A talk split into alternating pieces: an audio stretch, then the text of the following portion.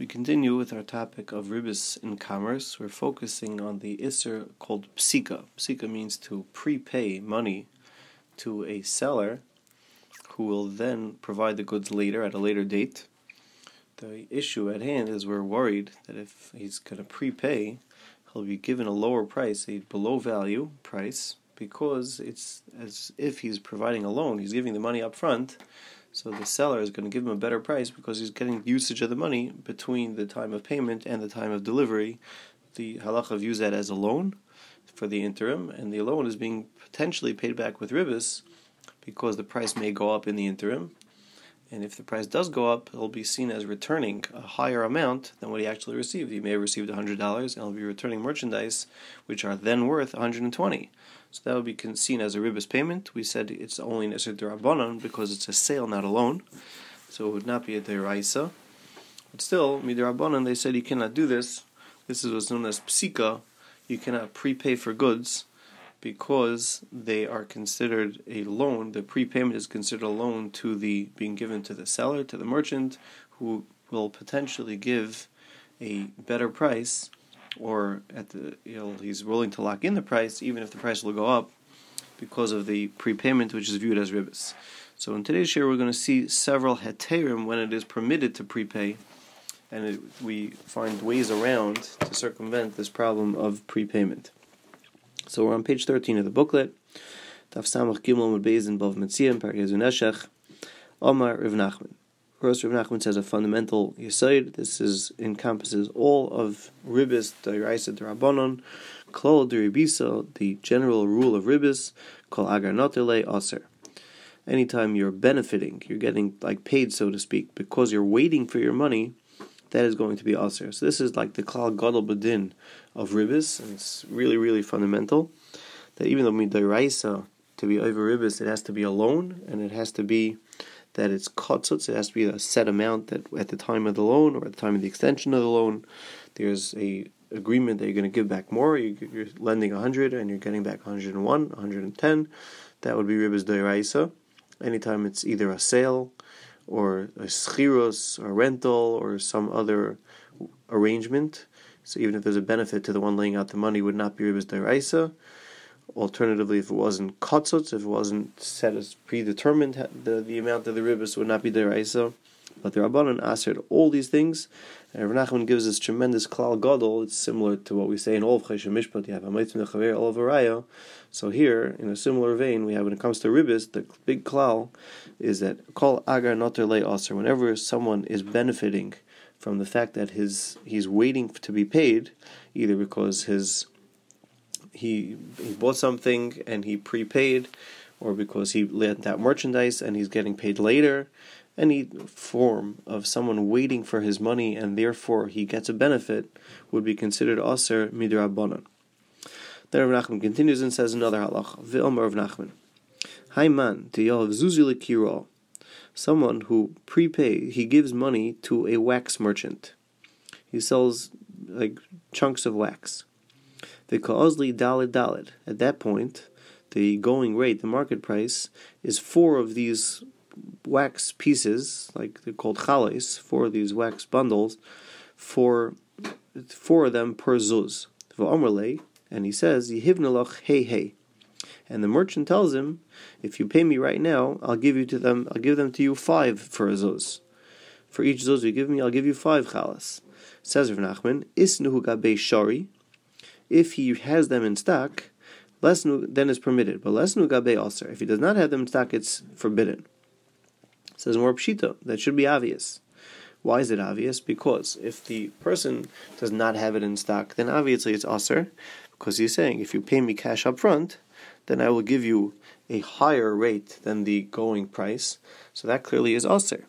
Even though we discussed yesterday that yotza shar, once there is an established market price, then you are allowed to prepay. That's only if you're prepaying at the market price, because then we had the svaras that we said yesterday that you're not benefiting me because I could have bought it myself and delivered it now.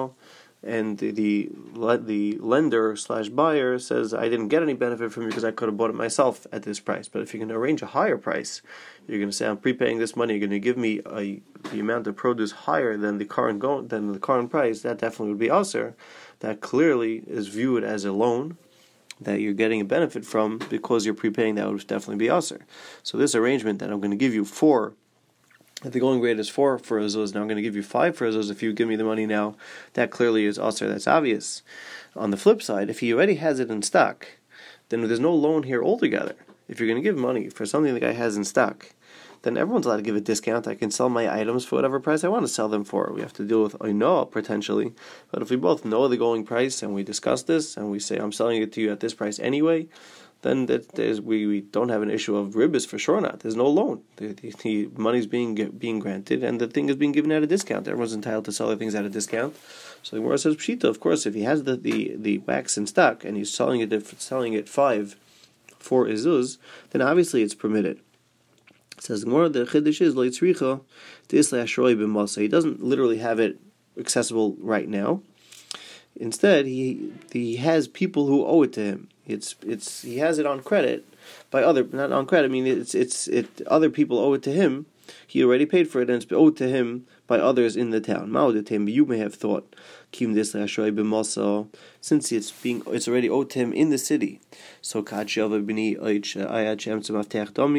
you would think it's similar to the two cases of the person who's waiting for his son to show up, or it's he's looking for the key. Meaning, this merchant does not have direct access to the wax. Instead, we have three potential scenarios. We have two scenarios that are definitely permitted, even though he doesn't necessarily have it in hand. But if he has it in his warehouse and he just doesn't couldn't find the key right now, he's saying wait till I go find the key to the warehouse. That's definitely permitted. Similarly, if he's waiting for his son to show up, and his son has access to it. So again, that's definitely permitted. It's not considered that he doesn't have it. That's considered he has it. He just has to get his hands on it. That's totally fine. Here, the Gemara is the Gemara is saying that you may have thought that if he doesn't have it in in stock, but it's owed to him by others, meaning he already paid for it by his supplier, and his supplier hasn't yet delivered it, you would think that also is permitted, some sort of drop shipping arrangement.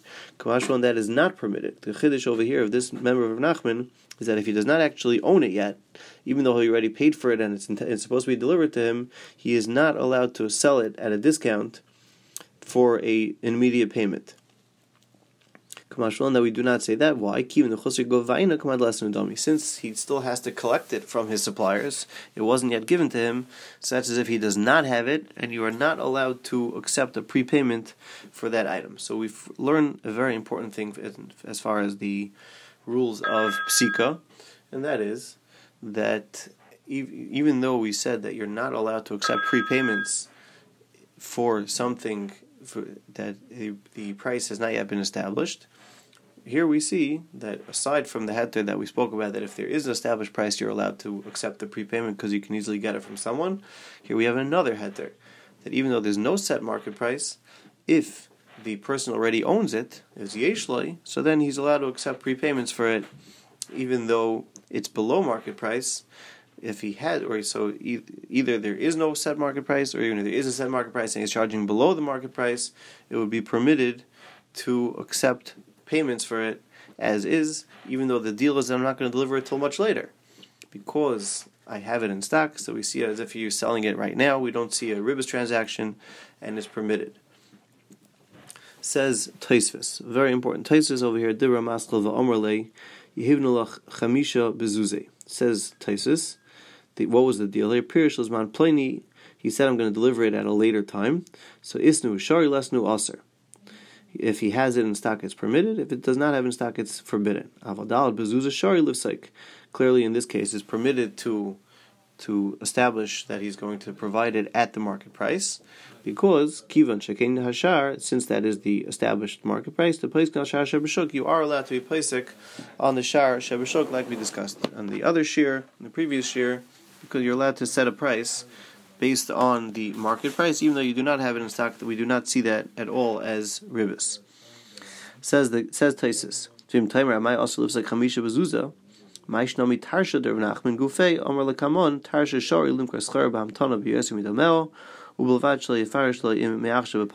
introduces the concept of tarsha, which is another halacha of Rav Nachman himself. Tarsha is the opposite when someone is giving merchandise up front. He's giving merchandise on credit. And there Rav Nachman says you're allowed to give merchandise on credit and charge a higher rate than the going rate.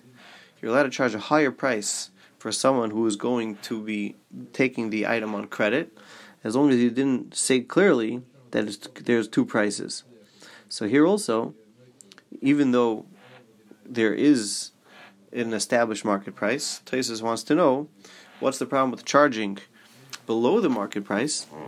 Rav Nachman himself says that when it comes to Tarsha, when it comes to providing the merchandise on credit, you're allowed to charge a higher price.